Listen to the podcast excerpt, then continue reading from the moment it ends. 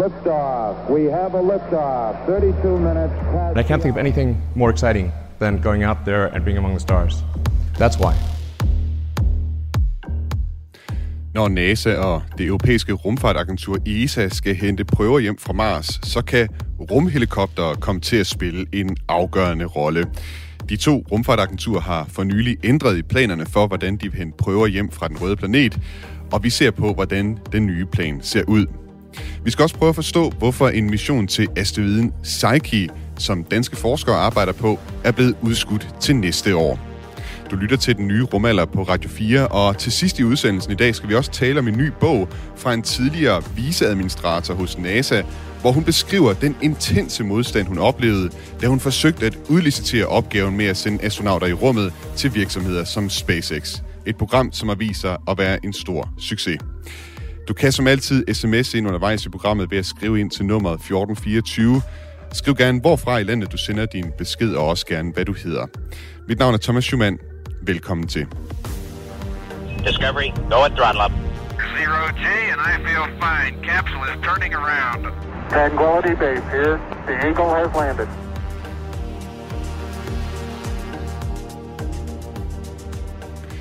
Siden 60'erne, der har vi udforsket vores røde nabo Mars, og der er særligt et spørgsmål, som har præget vores udforskning.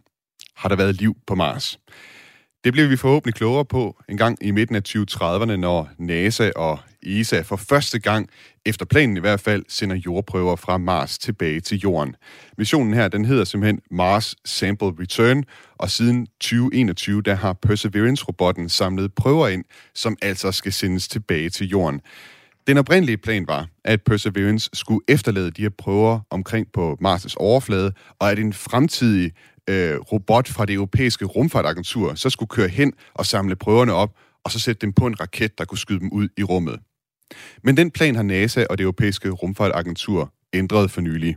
Man har valgt at sløjfe den her sekundære ro- øh, robot, som øh, ESA ville levere, og som skulle hente prøverne fra Perseverance. Nu er det i stedet Perseverance selv, som skal aflevere prøverne til den rumraket, man vil lande på Mars. Og hvis Perseverance ikke kan klare det, vil NASA sende to små helikoptere til Mars, som altså skal fungere som en backup, hvis Perseverance ikke kan klare opgaven. Min kollega Frederik Ingemann Lyne, han fangede i går Richard Cook, som er projektmanager på Mars Sample Return, og spurgte ham blandt andet, hvorfor man har valgt at revidere missionen. The impetus, you might say, for the change was that that Curiosity, I mean, excuse me, Perseverance, you know, is is working quite well. Um, is is looking like it's you know going to make it uh, the required uh, not, not only time to to deliver the samples, um, but also um, it's actually easier to use Perseverance to do that. Um, and so that's that was the the impetus for it. We we then subsequently concluded that well, as good as it is to to to re- rely on perseverance, we do need a kind of an insurance policy or a backup, and that's where the helicopters um, came from in terms of of the at that addition. Ja, kort opsummeret, så siger Richard A. Cook, som altså er fra NASA, at øh, på grund af Perseverances succes, så regner man med, at man simpelthen kan bruge den i stedet for en sekundær robot. Det er også nemmere, ifølge Richard, for, men, men hvis nu det skulle være sådan, at øh, Perseverance ikke kan leve op til opgaven, eller noget går galt, så har man altså valgt at tilføje hele to helikoptere, der kan udføre samme rolle som indsamlingsroveren, der blev sløjfet. Herhjemme, der sidder David Arve Klevang Pedersen. Han er lektor på DTU Space, og han arbejder blandt andet med Perseverance og indsamlingen af Mars-prøverne. Og vi har nu en forbindelse til ham. Velkommen til, David. Ja, tak for det. Til at starte med, David, er du enig med Richard Cook i, at øh, grunden til, at man simpelthen har valgt at fjerne den her robot, som ellers skulle ud og indsamle prøverne, øh, med grund til, at man fjerner det, det er udelukkende fordi, at det er, det er nemmere? Øh, jeg tror, at det, jeg tror, at det, det er den helt korte udgave. Ja, men der er flere aspekter af det. Altså det ene er det tekniske, og det andet er jo også det politiske, øh, det, øh, og hvad skal man sige, det pengemæssige. Øh, det tekniske er, har, han, er, er, har han helt ret. Altså, da, vi ved jo, at Curiosity har jo 10 års jubilæum på Mars i dag i, i år, i august i år. Øh, og da Perseverance øh, teknisk bygger rigtig meget på øh, den arv, altså den tekniske del af Curiosity, så forventer man også, at Perseverance har lige så lang levetid. Øh, og derfor tør man ligesom lægge sin sæt, satse på, at Perseverance klarer det. Øh, og, og det er jo også det, han nævner. At man så har øh, en backup-løsning i form af de helikoptere. Altså, det, der har man jo Ingenuity, som flyver der i dag. Der var meningen, at den, der forventede man, at den kunne flyve fem gange eller sådan noget. Og den har jo så vist sig, at den har haft omkring mm, 29-30 flyveture indtil videre, og har klaret det uf- ufattelig godt. Meget bedre end forventet. Så, så med de hvad skal man sige, tekniske øh, muligheder, der, man har med Perseverance og, og de helikopter til øh, løsninger, så, så er det altså en, en bedre løsning.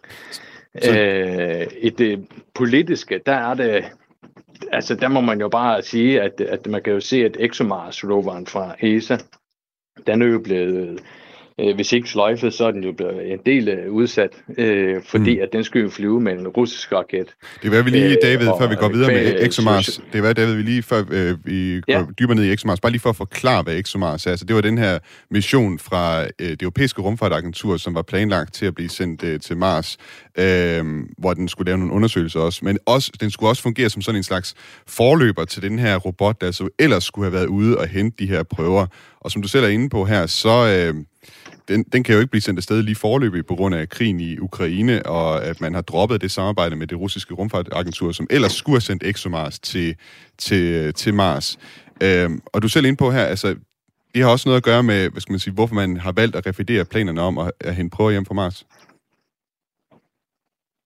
Jamen, det har det der. Altså, for, øh, altså når man Altså ESA har jo lagt, lagt op til et stærkt samarbejde med Rusland, øh, og det er lidt sat på pause i, øh, for nuværende. Øh, og det kan man, når det er det, så kan man så stopper det ligesom langveje, øh, det langveje samarbejde. Øh, og, og, og, og, så er altså de erfaringer, som, som ESA skulle have gjort sig med ExoMars-robotten, øh, skulle jo ligesom bruges til at, øh, at øh, bygge den her øh, fetch opsamlingsrobot til, til Mars Sample Return.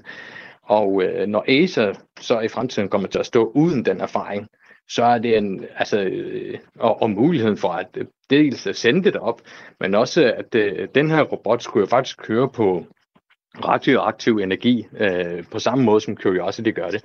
Og der havde ESA lagt sig i, i, i øh, lænes op af russerne, som har øh, den her teknologi øh, mhm. øh, øh, ledig. Og, og, og uden det her samarbejde, så har altså ESA har ikke selv en løsning. Altså Europa har, har ikke mulighed for at levere den teknologi.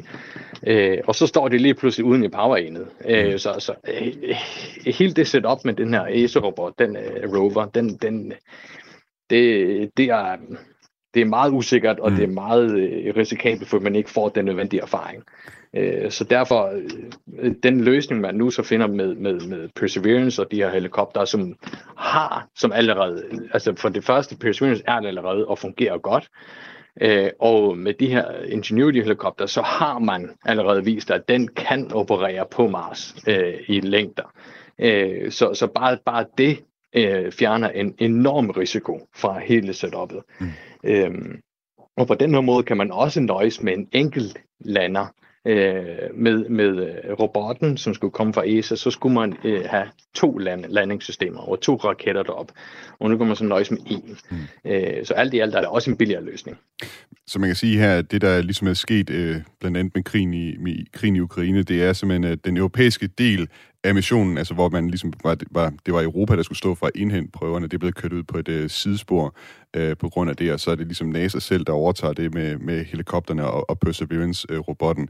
Øh, øh, nu siger Richard Cook jo, at man, man regner med, at Perseverance selv kan klare opgaven, men jeg tænker, hvordan kommer det helt præcis til at fungere? Altså jeg tænker, at Perseverance var jo egentlig ikke designet til selv at skulle være den, der overleverer prøverne til landingsmodulet.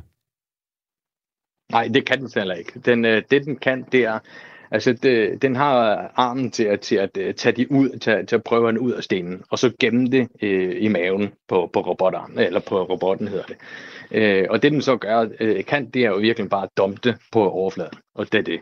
Øh, men den kan køre øh, til et bestemt sted, øh, et, øh, et tæt på et landingssite øh, i, i bunden af krateret, øh, og så kan den dumpe det øh, nogle strategiske steder, og det er det, som planen er. Og spørgsmålet er jo så, hvornår man skal gøre det. Øh, fordi at øh, hvis, øh, hvis vi nu leger med tanken om, at vi øh, samler prøver de næste fem år, uden at dumpe noget som helst, Øh, og så står Perseverance øh, fast, måske på toppen af krateret, og kan ikke komme ned til det her landingssted øh, og, og, og, og lægge de her prøver det rigtige sted. Så sidder alle prøverne fast inde i, robot, øh, inde i Perseverance, mm. vi kan ikke komme af med den. Det vil være en katastrofe. Mm. Øh, så der er også en risiko forbundet med at bare at køre rundt med prøverne på Perseverance. Øh, så der er mange strategiske tanker øh, omkring hvordan man gør det bedst, og hvornår man gør det bedst. Mm. Øh, og jeg tror, i øjeblikket, så er planerne måske øh, formentlig at øh, dumpe de prøver, man har fra krateret og fra øh, øh, øh, fronten af det deltaget her, og dumpe de her første sæt af prøver, så man er sikker på, at man i det mindste har de her 11 prøver klar til ophentning. At der så kommer til at akkumuleres en, øh, en del støv øh, omkring de her prøver, øh, altså de her øh, indkapslede prøver i de næste 10 års tid, det må være, hvad det er, men i det mindste, så sidder de ikke fast oppe i toppen af krater inde i en robot. Ja. Øhm, så så det, det er ligesom, øh, det hele handler om at øh, minimere risiko og højne chancerne for succes. Ja, ja det er jo også der, man så har t- altså, valgt at have backup-planen, der hedder, at man tager to øh, helikoptere med, som så i tilfælde af, at der skulle være noget med, at Perseverance ikke kan klare opgaven, øh, at, at de skal kunne tage ud og hente prøverne. Hvad, hvad er det for et scenarie, vi forestiller os, øh, hvor at øh, helikopterne de ville skulle blive anvendt? Ja, men det er jo formentlig sådan, at hvis, hvis, øh, øh, hvis roveren, øh, altså Perseverance, ikke kan komme frem til det her sted igen. Øh, den, den sidder, der, den, der er sket eller med hjulet, kan, kan det være, eller hjulophænget går i stykker, eller øh, der kan være mange ting, der går galt, sådan så den ikke kan komme hen til øh, den raketplatform, der står klar til at øh, tage dem hjem. Øh, så har man så de her helikopter, som faktisk også bliver udstyret med en, med en, med en øh, lille øh, grov til at øh, opsamle de her prøver, og så også faktisk øh, fire hjul øh, på dens fødder. Okay. Sådan så at den, øh, du, jamen, du kan godt forestille dig, at øh, de her blade, øh, som den flyver med, de, de kører jo fire-fem gange så hurtigt, som en helikopterblad gør her, i, her på jorden. Ja. Du gør, drejer ufattelig hurtigt rundt. Øh, og du kan ikke lige forestille dig, at en øh, sådan en helikopterdrone kommer flyvende tæt på en, en, en, en raket, så skal tage prøve med hjem. Det, vil, øh, det tror jeg ikke, nogen vil ture. Så, så den vil nok flyve hen til de her prøver, øh, og køre stille og roligt over prøven til at have en krog, øh, som lige tager fat i den, og så kan den så flyve hen imod øh, raketplatformen, øh, og så køre trille stille og roligt øh, tæt på. Øh, og simpelthen bare for, altså, øh, det, nej nej, jeg, jeg kan levende forestille mig, hvordan det kan gå galt. Mm. Øh, så derfor skal den også have et, et lille sæt hjul med. Mm her til sidst, David, øh, nu øh, Perseverance, men man regner med, at det ligesom er den, der egentlig skal gøre det, og, og helikopterne er en backup, men hvor sandsynligt regner du det er, at øh, man ender med at bruge helikopterne? Ja, jeg tror nu, at øh, jeg kan godt forestille mig, at, øh, at man måske, ja det, ja, det ved jeg ikke, det tør jeg ikke sige, fordi der er jo mange facetter, som, som ikke er, altså den fase missionen er i, det er, at man designer de store hovedelementer, og så øh, og så får man detalje, de helt små detaljer på plads sådan hen ad vejen. Øh, og der, kan godt, der er lang tid til endnu, øh, så der kan være en masse udvikling, som mm. gør det ene bedre end det andet. Øh, og, og hvis, øh, hvis nu man kan klare sig med helikopterne, så sparer det jo øh, tid på Perseverance til faktisk at ud, udføre den forskning, den er designet til i stedet for at køre frem og tilbage med, med, med prøver en efter en. Øh, det er jo lidt spild af tid, hvis man nu øh, kan lave øh, forskning i stedet for. Mm. Så hvis man kan komme til det øh, og bruge helikopterne i stedet for, så tror jeg, man gør det. David, og jeg vil også lige kny- sige til sidst, at, at ESA er ikke helt ude af billedet. De har jo stadigvæk den her øh, satellit, der skal tage imod de her prøver i orbit om Mars og flyve den tilbage til Jorden. Den, så, den, det element har I så stadigvæk. Men i hvert fald en mere begrænset, hvad skal man sige, deltagelse, kan man sige, når nu er den her robot nede på overfladen, den ligesom ja, det er, er, er ude af, af billedet. David Au Klevang Pedersen, tak fordi du øh, var med. Selv tak. Altså lektor på DTU Space, øh, som var med os her i den nye rumaller. I think we need to do a little more all-weather testing. Amen. Fra Mars så bevæger vi os øh, lidt længere ud i vores solsystem, ud til asteroidebæltet, der findes mellem Mars og Jupiters kredsløb. Blandt asteroiderne, der er der en asteroide, som ser ud til at være noget helt særligt. Den her asteroide hedder Psyche, og den ser ud til at være lavet af fuldstændig af jern, hvilket er ret usædvanligt for asteroider, som typisk er bunker af grus og klippe. Nogle forskere de mener, at Psyche kan være kernen fra en planet, altså en planet, som er kredset mellem Mars og Jupiter engang. Og NASA arbejder på en mission, der skal ud og besøge Psyche, og den her mission hedder Psyche, så det kan være lidt forvirrende, at missionen og destinationen hedder det samme. Men øh, missionen skulle i hvert fald have været sendt afsted her i august, men den er for nylig blevet udskudt til en gang i sensommeren 2023. Nu kan jeg byde velkommen til John Leif Jørgensen, professor og afdelingsleder på DTU Space. Velkommen til den nye rumalder. Tak. Og John Leif Jørgensen, øh, ja, du øh, og, og I på DTU Space øh, har arbejdet med Psyche-missionen, men øh, hvis lige først øh, skal øh, se på selve det objekt, som Psyche-missionen skal ud og undersøge, altså Psyche. Øh, der er den her teori om, at det kan være inderkernen eller hjertet af en tidligere planet. Øh, til at starte med, altså, hvordan regner man overhovedet med, at, at kernen fra en planet, den sådan kan være en fritsvævende øh, asteroide, at den kan være ind sådan der? Ja, det er det, vi ikke rigtig ved. Altså, man skal forestille sig, at øh, øh, Psyche er dannet på stort set samme tidspunkt som resten af solsystemet. Øh, og det er, det er egentlig det helt store problem, vi skal undersøge, det er lige, hvordan den egentlig ser ud. Men set fra jorden af, det er det bedste, vi kan gøre i øjeblikket, før man kommer og besøger den tæt på, så ligner den, så giver den en meget kraftig radar-ekko, og det er, som du siger, øh, den ser ud som om, den er lavet af ren metal. Øh, og det betyder, at den må have været smeltet en gang i det tidlige solsystem. Hvis det er tilfældet, så har den været hjertet i en planet.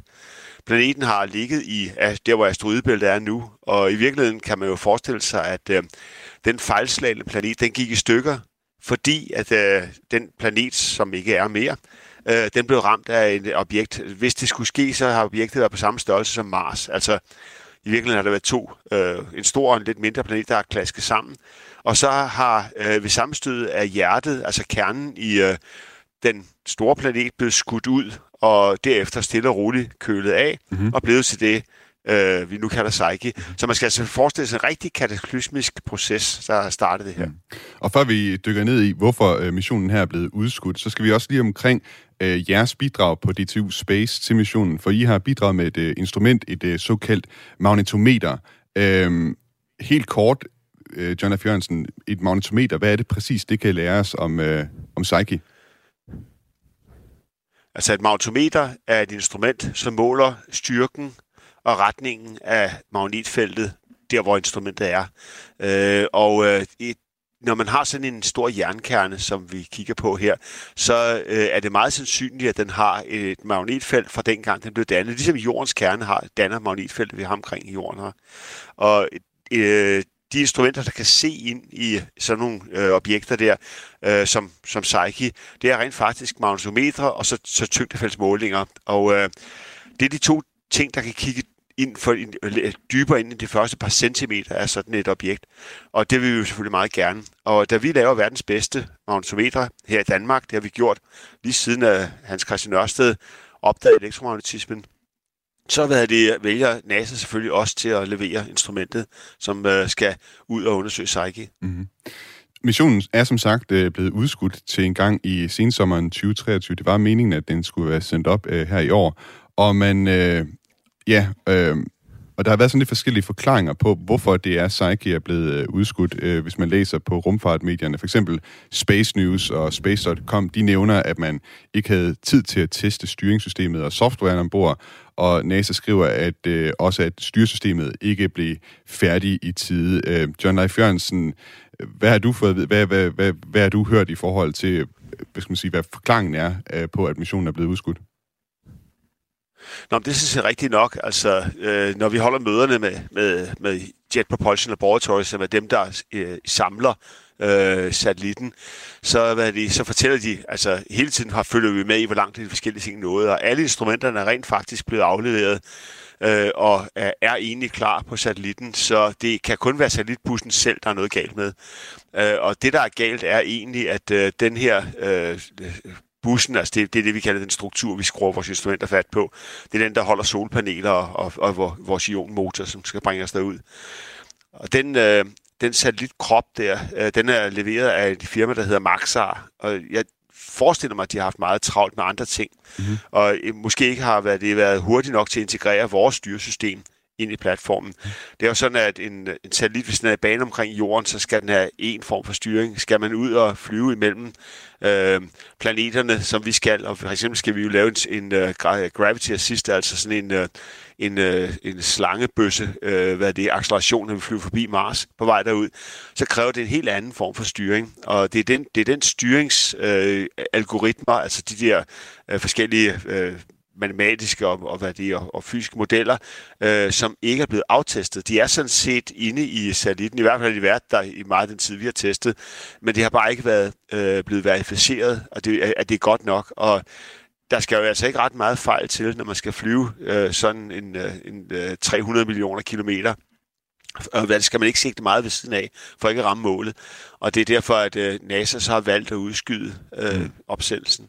Hvad gør det ved missionen, at den er blevet udskudt? Har det nogle konsekvenser for, hvad man kan undersøge ved Psyche? Øh, det, nej, sådan set, altså Psyche har jo været der i milliarder år, og den, det er den der også om, øh, om øh, en milliard år. Ikke? Altså jeg kan sige, det er, ikke, det, øh, det, det er faktisk mere for dem på jorden, det er et stort problem, fordi øh, Psyche er jo øh, lidt på den anden side af Mars, det vil sige, at det er lidt over øh, hver andet år, er, det, er der kortbane derud, og hver andet år er der øh, langt derud. Så NASA overvejer i øjeblikket, om vi skal opsendes næste år, eller om to år. Faktisk, øh, hvis vi bliver opsendt næste år, så skal vi flyve en meget, meget længere rute, og så ankommer vi faktisk først til Psyche øh, stort set samtidig, som hvis vi bliver opsendt om to år. Så det er mere folkene på jorden, der er problemet, fordi mm. sådan en rumskib herhen er jo, øh, Psyche har kostet noget, der ligner 4 øh, milliarder kroner. Og det øh, betyder, at de penge er jo investeret, og man vil godt have pengene betalt tilbage igen, øh, hvad sådan en rumfartøj gør ved at lave sine undersøgelser. Men der er altså også en meget stor stab af mennesker, videnskabsfolk, phd studerende øh, postdocs, som har sat deres karriere ind på, at Psyche leverer data, sådan så de kan få deres karriere hvad de, fremmed af det. Og det er faktisk det, der er det store problem. Det er alle de forskere, der er koblet op til det. De sidder nu og kan ikke få ikke data. Så hvis NASA sender os op næste år, så får vi da mindste data fra vores forbiflyvninger af Mars og den noget længere tur derud. Og der kan vi altså også bidrage. Altså det er jo ikke sådan, at Psyche alene skal jo studere øh, feltet derude. Den skal også kigge på, på solen, øh, solvinden på vej derud. Mm. Vi har fået et par sms'er fra vores øh, lyttere herude, som øh, har et par spørgsmål til Psyche. Vi har en lytter, der skriver, Goddag, hvad forventer I kunne bruge projektet til? Kan det give, øh, kan det give noget viden, eller er det blot for at bede eller afkræfte, om det er en planetkerne? Nej, faktisk er det, det, faktisk er det ikke det vigtigste. Øh, jo, det er det. Lad, lad, mig, lad os starte forfra. det, vi vil undersøge, er, om det er en planetkerne. Hvis det er en planetkerne, så er det vores eneste chance nogensinde for at kigge på, hvordan sådan en ser ud, og at, om den er den samme. Øh, øh, fordi at det, vi har, jorden har jo en kerne, der, der skal ligne den. Der ligner den meget som det, vi forventer at se derude. Og vi kan aldrig nogensinde komme til at studere vores kerne i nogen detalje. Og det er rent faktisk øh, en mulighed for at kigge på, hvordan sådan en, øh, vores egen planet rent faktisk er bygget op indeni. Det er selvfølgelig, skal vi sige, hovedformålet, det er at finde ud af, hvordan planeter egentlig er opbygget. Fordi vi ved så lidt om det. Så er der øh, det her med, at jeg ved ikke om, øh, hvis man læser på nettet, kan man jo se Elon Musk, da han hørte om den her, så regnede han jo straks det om til, til dollars, og skriver, at hvad hedder, dette er asteroiden, der kan gøre os alle sammen til milliardærer. Altså sagt på en anden måde, hvis vi kunne øh, choppe den op i små stykker og sælge den til menneskeheden, så vil den, hver eneste menneske på hele jorden blive milliard, milliardær. Okay. Altså så mange ressourcer er der i den. Så du kan godt se, altså der, der er selvfølgelig forskellige ting, vi gerne vil lære for dem, men i første omgang, så er det faktisk at finde ud af, hvordan vores egen mm. planet ser ud i. Og i øvrigt, øh, mm. fordi vi har, kan jo nu se, øh, når vi kigger på eksoplaneter, at rigtig mange af dem åbenbart ligner Psyche, bare ja. meget, meget, meget, meget større. Og det, det vil vi også gerne lære lidt ja. om. John Leif Jørgensen, tak fordi du var med i den nye rumalder i dag. Du er så velkommen. Altså professor og afdelingsleder på DTU Space, som altså også her kom med et par begrundelser for, hvorfor det er værd at undersøge øh, Psyche, blandt andet, at man, øh, det kan altså være godt for vores øh, allesammens pengepunkt, hvis vi en dag får mulighed for at tage ud og udnytte ressourcerne på sådan en asteroidekerne. Om lidt så skal vi se på en bog fra NASA's tidligere viceadministrator Laurie Garver, hvor hun beskriver, hvor svært det var at begejstre NASA og politikerne om at udlicitere opgaven med at sende astronauter i rummet med SpaceX's øh, raketter og rumkapsler. Det ser vi på efter et nyhedsoverblik her på Radio 4. Tranquility Base here. The Eagle has landed. I believe our future depends powerfully on how well we understand this cosmos in which we float like a mote of dust in the morning sky.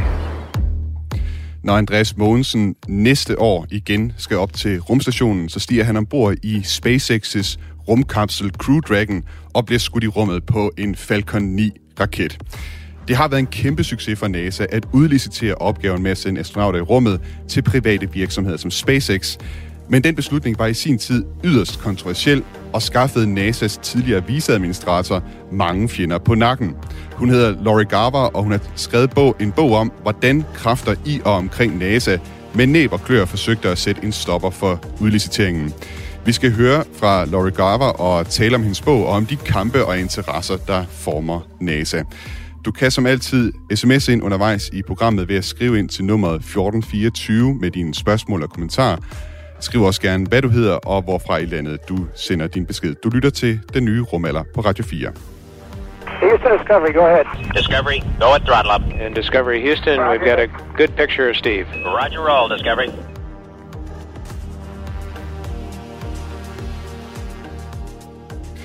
Escaping Gravity, My Quest to Transform NASA and Launch a New Space Age. Det er titlen på en bog, som er udgivet af NASA's forhenværende viceadministrator, eller Deputy Administrator, som det hedder på engelsk. Uh, hun hedder Laurie Garver. Og det er altså en selvbiografi, hvor Laurie Garver blandt andet beskriver den seje modstand, hun mødte, da hun under Obama-administrationen kæmpede for, at private virksomheder som SpaceX kunne få opgaven med at sende astronauter i rummet. En opgave, som NASA indtil da selv havde stået for. Nu kan jeg byde velkommen til Thomas A. Andersen, direktør i Danish Aerospace Company, som har, lavet, øh, som har levet, leveret motionsudstyr både til NASA's rumfærge og til den internationale rumstation. Velkommen til, Thomas. Tak. Og min anden gæst i dag arbejdede fra 1979 og frem til 2010 for NASA med rumfærgerne. Det er Marianne Albjerg. Velkommen også til dig. Tak skal du have. Og jeg har da også arbejdet med andet end rumfærgerne. Det er godt at vide. Du er i hvert fald ingeniør øh, på rumfærgerne. Øh, jeg faktisk kan ikke helt huske, hvad var det præcis med rumfærgerne, du, øh, du arbejdede på hos NASA? Altså, rumfærgen, det var selvfølgelig mit liv, men, øh, og de første 10 år sad jeg i Mission Control Mhm. og styrede eksperimenterne ombord på Space Shuttle, når de fløj. Mm. Og det var selvfølgelig et samarbejde mellem jorden, the ground control i Mission Control, og øh, astronauterne, så derfor så trænede jeg også astronauter. Og jeg har taget jer begge to med, netop fordi I har det her indgående kendskab til NASA, og særligt det bemandede rumfartprogram, øh, som vi skal tale om i dag øh, med den her bog, som øh, Laurie Garver har udgivet. Jeg vil gerne øh, til at starte med faktisk øh, spille et, øh, et klip for jer. Five, four, three, two, one, zero. Ignition. Liftoff of the Falcon 9 and Crew Dragon. Go NASA. Go SpaceX. Godspeed, Bob and Doug. America has launched. And so rises a new era of American spaceflight, and with it the ambitions of a new generation continuing the dream. 20 seconds into flight, stage one propulsion is nominal. Ja, det her klip, det er fra 1. juni 2020, og altså et klip af opsendelsen af Demo 2-missionen, hvor astronauterne Bob Behnken og Doug Hurley, som de første astronauter nogensinde, fløj i rummet på en privatbygget og privat ejet rumraket, nemlig SpaceX's Falcon 9-raket. Øh, Thomas øh, A. Andersen, vi hører i klippet her kommentatoren fra NASA sige, at det var begyndelsen på en ny æra. Hvorfor er den her opsendelse historisk i rumfarten? Jamen, det er den på to måder. For det første er det, var det første gang efter rumfærgernes pensionering i 2011, at NASA igen kunne sende astronauter op fra amerikansk jord. Indtil da havde de været afhængige af russerne. Og så var det første gang, at de brugte øh, et andet firmas fartøj øh, indtil da, der havde NASA stået for at bygge det, selvfølgelig med underleverandører, men har været den hovedansvarlige for øh, bemandede fartøjer. Og det var de så ikke længere, for det var så SpaceX. Og Marianne Albjerg, som vi også hørte før, du arbejdede med rumfærgerne, og med SpaceX's øh, rumkapsel, altså Crew Dragon, det er jo faktisk, kan man sige, øh, rumfærgernes afløser. Øh, hvilke følelser sad du med, da Bob Benken og Doc Hurley i sin tid blev sendt afsted i 2020? Jeg må sige, at jeg var overalt, overalt jeg var virkelig glad og lykkelig over, at SpaceX de vandt det der øh, kapløb, som det jo faktisk var, med at vi øh, kunne holde op med at bruge russerne. Det var jo sådan, altså jeg vil lige sige, det, den beslutning med, at man skulle holde op med at flyve Space Shuttlen, og at det skulle overgå til industrien, det blev jo allerede øh, øh, besluttet af både NASA og kongressen og, og dem, der fonder det hele, i under George W. Bush mm-hmm. Så det var jo før, at uh, Lloyd, Graver, Lloyd Graver hun kom forbi uh, ud som deputy. Ja, så, så... så det var en beslutning, man tog, ja. at det skulle overgå til, uh, uh, til uh, uh, industrien ja. og udvikle de næste og de næste, uh, den næste det, der skulle overtage efter shuttle. Så, så vidt jeg har forstået, Marianne Elberg, så er der, jo, der er jo flere ting, som handler om, hvordan man udliciterer til private, og, og en af de ting, som, som jeg i hvert fald har forstået med George Bush, man gjorde i sin tid, det var at udlicitere det her med at sende forsyninger op til rumstationen til, øh, til blandt andet øh, SpaceX, men at selve Commercial Crew Program, det var noget, der for alvor blev indført øh, under Obama. Nej, det har hele tiden, øh, altså det, Space, både SpaceX og Boeing var faktisk fundet til at udvikle de øh, nye øh, rumfartøjer, vi skulle bruge. Mm, okay. det, det, jeg synes, der er kedeligt, det var, at man øh, sluttede shuttle-programmet, inden man havde det nye. Mm. Og, og, og det var jo faktisk 10 år før, man havde noget, man kunne sætte i stedet for Space Shuttle. Og i de, de 10 år, der øh, købte vi os ind hos russerne. Og det er jo en af grundene til, at øh, man kan sige, at hele beslutningen øh, med blandt andet også at ja, nemlig pensionere rumfærgerne var kontroversiel, og noget af det, vi skal snakke om i forhold til den her bog. For jeg startede med at spille det her klip for jer, fordi det altså, kan man sige, var kulminationen på det arbejde, som NASA's tidligere viceadministrator Laurie Garver øh, har beskrevet i sin bog Escaping Gravity, og som vi skal tale om nu. Øh, Laurie Garver var viceadministrator hos øh, NASA fra 2009 til 2013, og i den tid der arbejdede hun for, at NASA altså skulle overlade det til private at sende astronauter i rummet.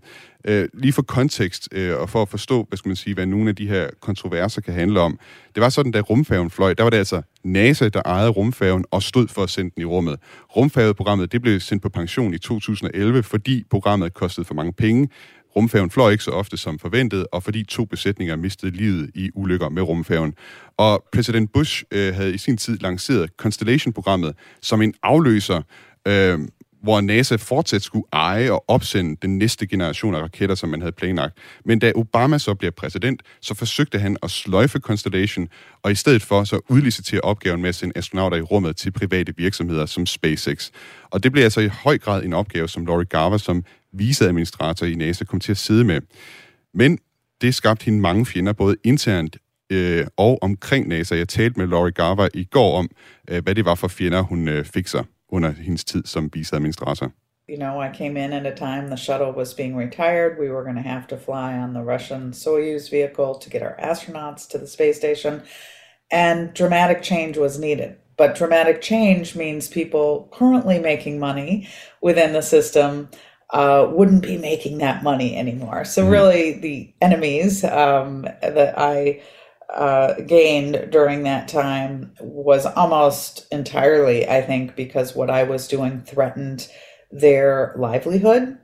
We had a program to replace the shuttle called Constellation, and we proposed canceling that program and doing this more competitive commercial crew program. And so that makes you uh, a target. And because the head of NASA wasn't able to really advocate on behalf of the president's agenda, either because he didn't understand it or didn't support it, some combination, most likely.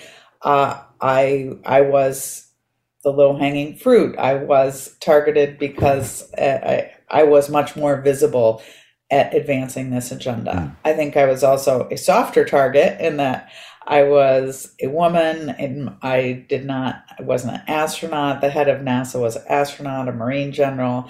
And, you know, why not just blame it on the girl? Ja, Laurie Garver, hun forklarer sig her, hun kom ind i NASA i en tid, hvor der var behov for forandring, som vi talte om før, blandt andet med rumfærgerne. Og hun skabte sig altså mange fjender, øh, blandt andet fordi, at hun øh, var med til at foreslå eller arbejde for, at man skulle sløjfe Constellation-programmet, der, skulle over, der altså var tanken, at man skulle, det var det, der skulle overtage efter rumfærgerne. Og der var en del mennesker, som var økonomisk afhængige af de kontrakter, der ville følge med uh, Constellation-programmet. Og det var sådan, at NASA's administrator på det her tidspunkt, øh, siger hun, uh, Charlie Bolden, stod ikke på mål for den uh, målsætning, der var både fra Obama og fra, fra Laurie Garver selv, som kom til at stå lidt alene. Og det var derfor, hun ligesom endte med at blive målet for mange af de angreb, der var mod de her reformer af NASA. Marianne Albjerg, hvordan husker du den her tid i uh, NASA og den her diskussion, der var? Uh, jeg kan godt huske, at Constellation blev uh, aflyst, og det var jo blandt andet det, vi skulle også tage med til, tilbage til månen. Uh, men uh, ellers så husker jeg ikke så meget af de detaljer, for det var også lige, da jeg gik på pension. Men jeg vil sige, at uh, den der beslutning med, at industrien skulle tage over, den var taget længe før uh, Laurie Garver kom ind. Mm-hmm. Og uh, nu har jeg jo hørt lidt, uh, hørt lidt til hende, og jeg synes, det er underligt, at hun er så, er så så gal på, øh, på administrationen og på NASA, fordi øh, hun, ja, hun kommer across som en, der virkelig kommer udefra. Mm-hmm. Og en ting, jeg lagde mærke til, når hun taler, det er, jeg, jeg, jeg. Det var jo en ting, at jeg, jeg, jeg kan roligt sige, jeg har aldrig foretaget mig noget for NASA, fordi det var os, der mm-hmm. gjorde det. Det var noget, man skulle være enige om, og det skulle være en fornuftig beslutning. Så det, at man kommer ind i en ny organisation, og bare tror, at man er den eneste, der ved, hvordan det skal foregå.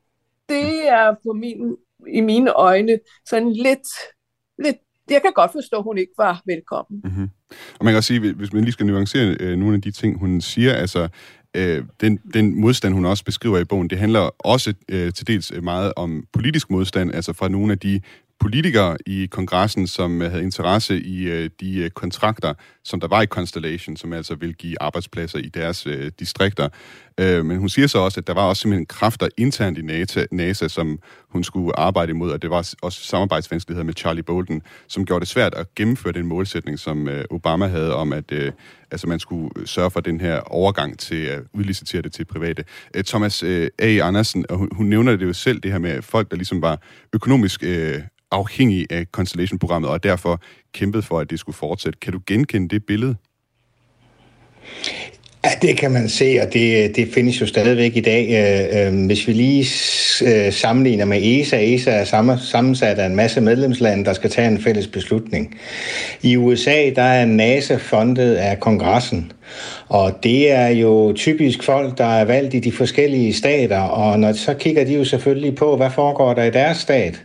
Og hvis det betyder at cancele Constellation, at en masse aktivitet vil forsvinde fra Kennedy-rumcentret i Florida og andre steder hen, så er det klart, så vil repræsentanterne fra Florida kæmpe imod, og øh, Marshall Space Flight Center, som ligger i Alabama, havde også stor aktivitet, og de var også imod det, hvorimod hvis det blev flyttet til Houston, så var Texas for det, så du kan sige, der er jo selvfølgelig en masse lokalpolitik i USA, som også den dag i dag stadigvæk har indflydelse på, øh, hvordan øh, NASA bliver fundet, og hvad for nogle programmer, der får penge. Mm-hmm. Vi har fået en øh, uh, sms, som sådan hænger lidt sammen med det, vi taler om uh, nu her. Uh, det er Claus, der skriver ind Nogle idé om, hvor langt Boeings Starliner-projekt er kommet. Tankevækkende at se de gamle rumkæmper rode rundt i det. Og grund til, at jeg siger, at det hænger sammen med det her, det er, at øh, selve Commercial Crew Program, hvor SpaceX for tiden er de eneste, der leverer astronauter, der var jo faktisk to virksomheder, som øh, var med i det, eller som er med i, øh, i det program. Boeing er, er den anden med deres Starliner-projekt. Thomas A. Andersen, har du en øh, kort opdatering på, hvor langt de er kommet?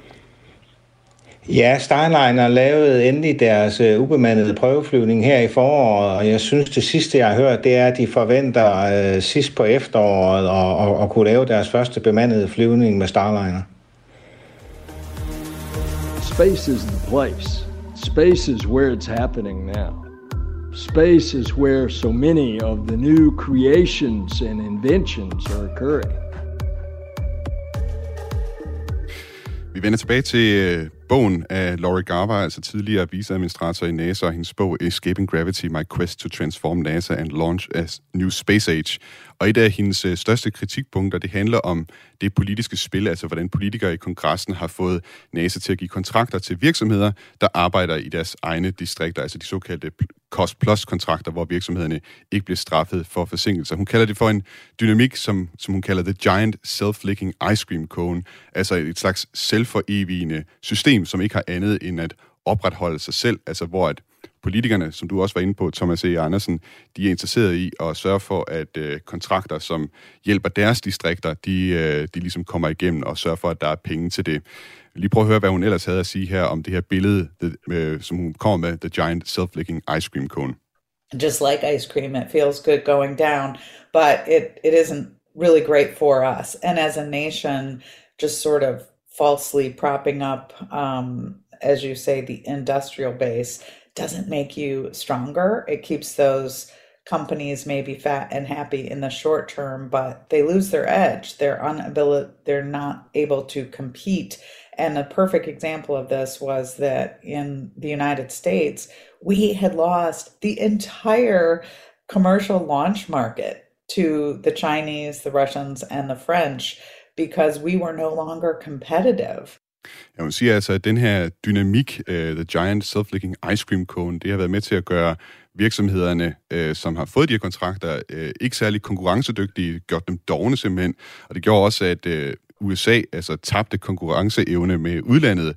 Uh, hvor at, øh, de amerikanske raketter på det her tidspunkt ikke kunne konkurrere med for eksempel Kina og, og Europa og, og Rusland osv. Det er først øh, sidenhen med SpaceX, at øh, den konkurrenceevne ligesom er blevet taget tilbage. Thomas øh, A. Andersen, kan du genkende det, hun beskriver her? Ja, det kan jeg godt, fordi at øh, der er jo forskellige typer kontrakter. I start 90'erne, der havde ESA det, de kalder time and material. Det vil sige, at hver gang du, øh, du brugte en time, og du købte et eller andet, så blev du bonget for det, plus en, en fortjeneste til ESA. Og det havde NASA også. Men ESA skiftede allerede i starten af 90'erne det, der hedder fixed price contract. Og det vil sige, at der er en fast pris, og der er en fast deadline, og der er nogle penalties, hvis du ikke når det.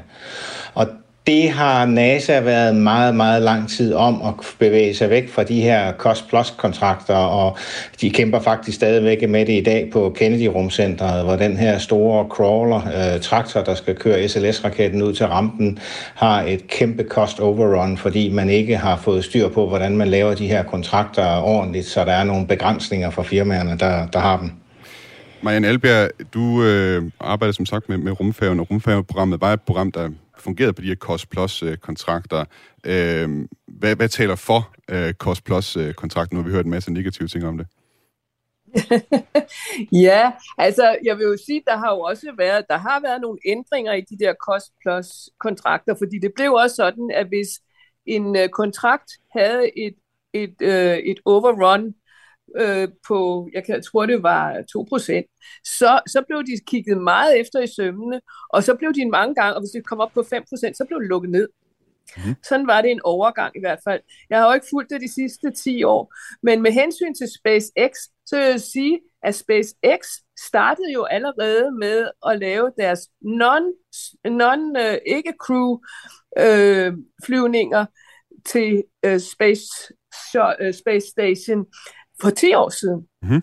Så, så de, de, det var jo inden, altså det var jo, de var jo allerede i gang mm-hmm. og, og parate.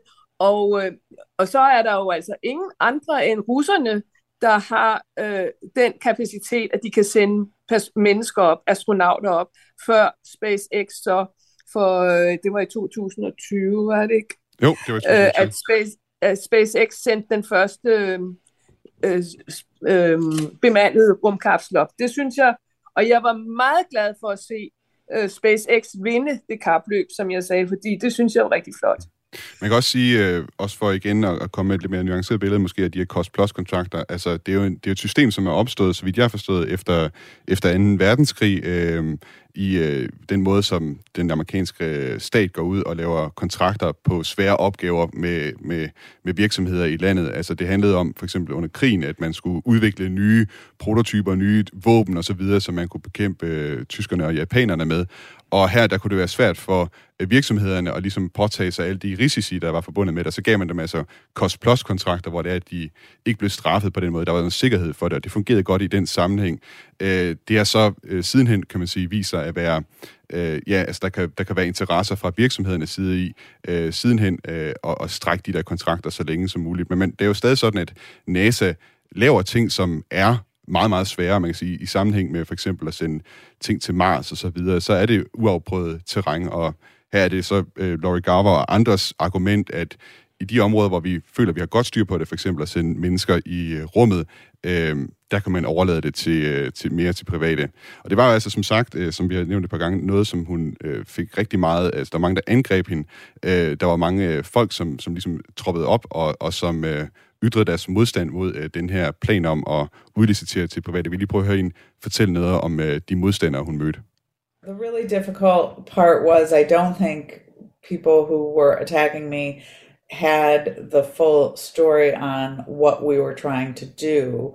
The first man to walk on the moon, Neil Armstrong, as well as the last man to walk on the moon, Gene Cernan, testified in Congress that what I was doing and what President Obama was doing was going to ruin our space program, um, threatening the future of our children and grandchildren. Um, I there were anonymous campaigns through email going up to Congress asking for my removal. Some of those had um, you know, you know questioned my schemes as illegal and harebrained um, and then even you know worse things about what you know attacking me for gender with gender based language like you know are you you need to get laid or you're mm.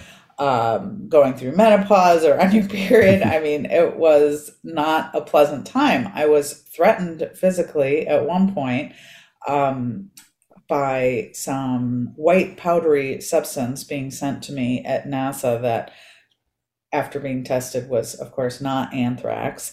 Um, something that's not in the book that a friend who's read it reminded me of that at one point I was also sent a box of dog shit. Um, so people got very unhappy with um, the changes I was proposing.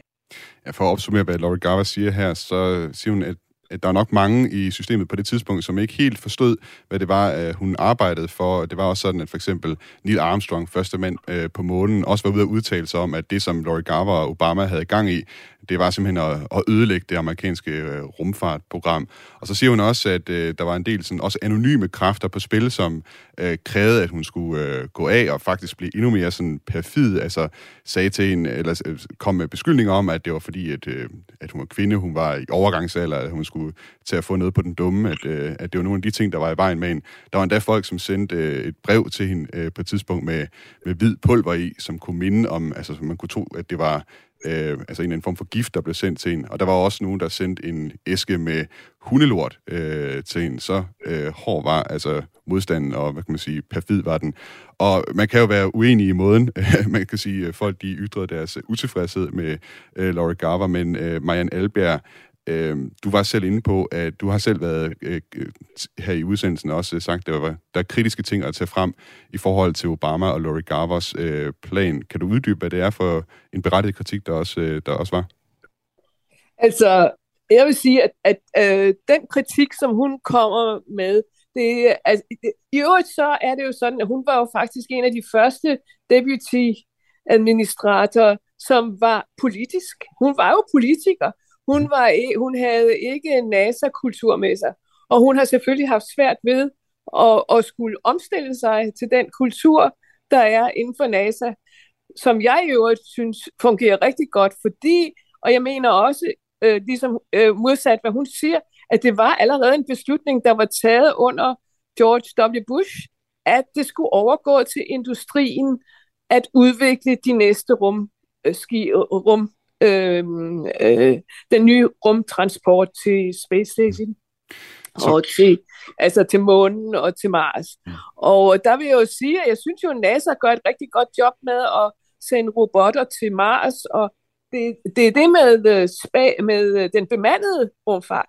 Det har været en udfordring, og jeg synes, det, var rigtig, det har været rigtig interessant at se, hvordan SLS og SpaceX har, har haft et parløb kørende, og det vandt Space, SpaceX, og det er garanteret til vores fordel, mm. for det er billigere end SLS. Mm.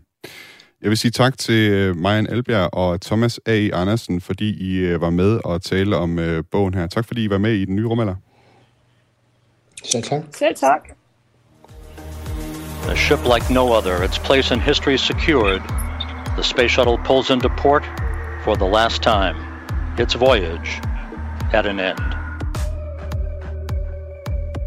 Det var altså Marianne Albjerg, tidligere ingeniør hos NASA, øh, og Thomas A. Andersen, direktør for Danish Aerospace Company, som jeg havde med her.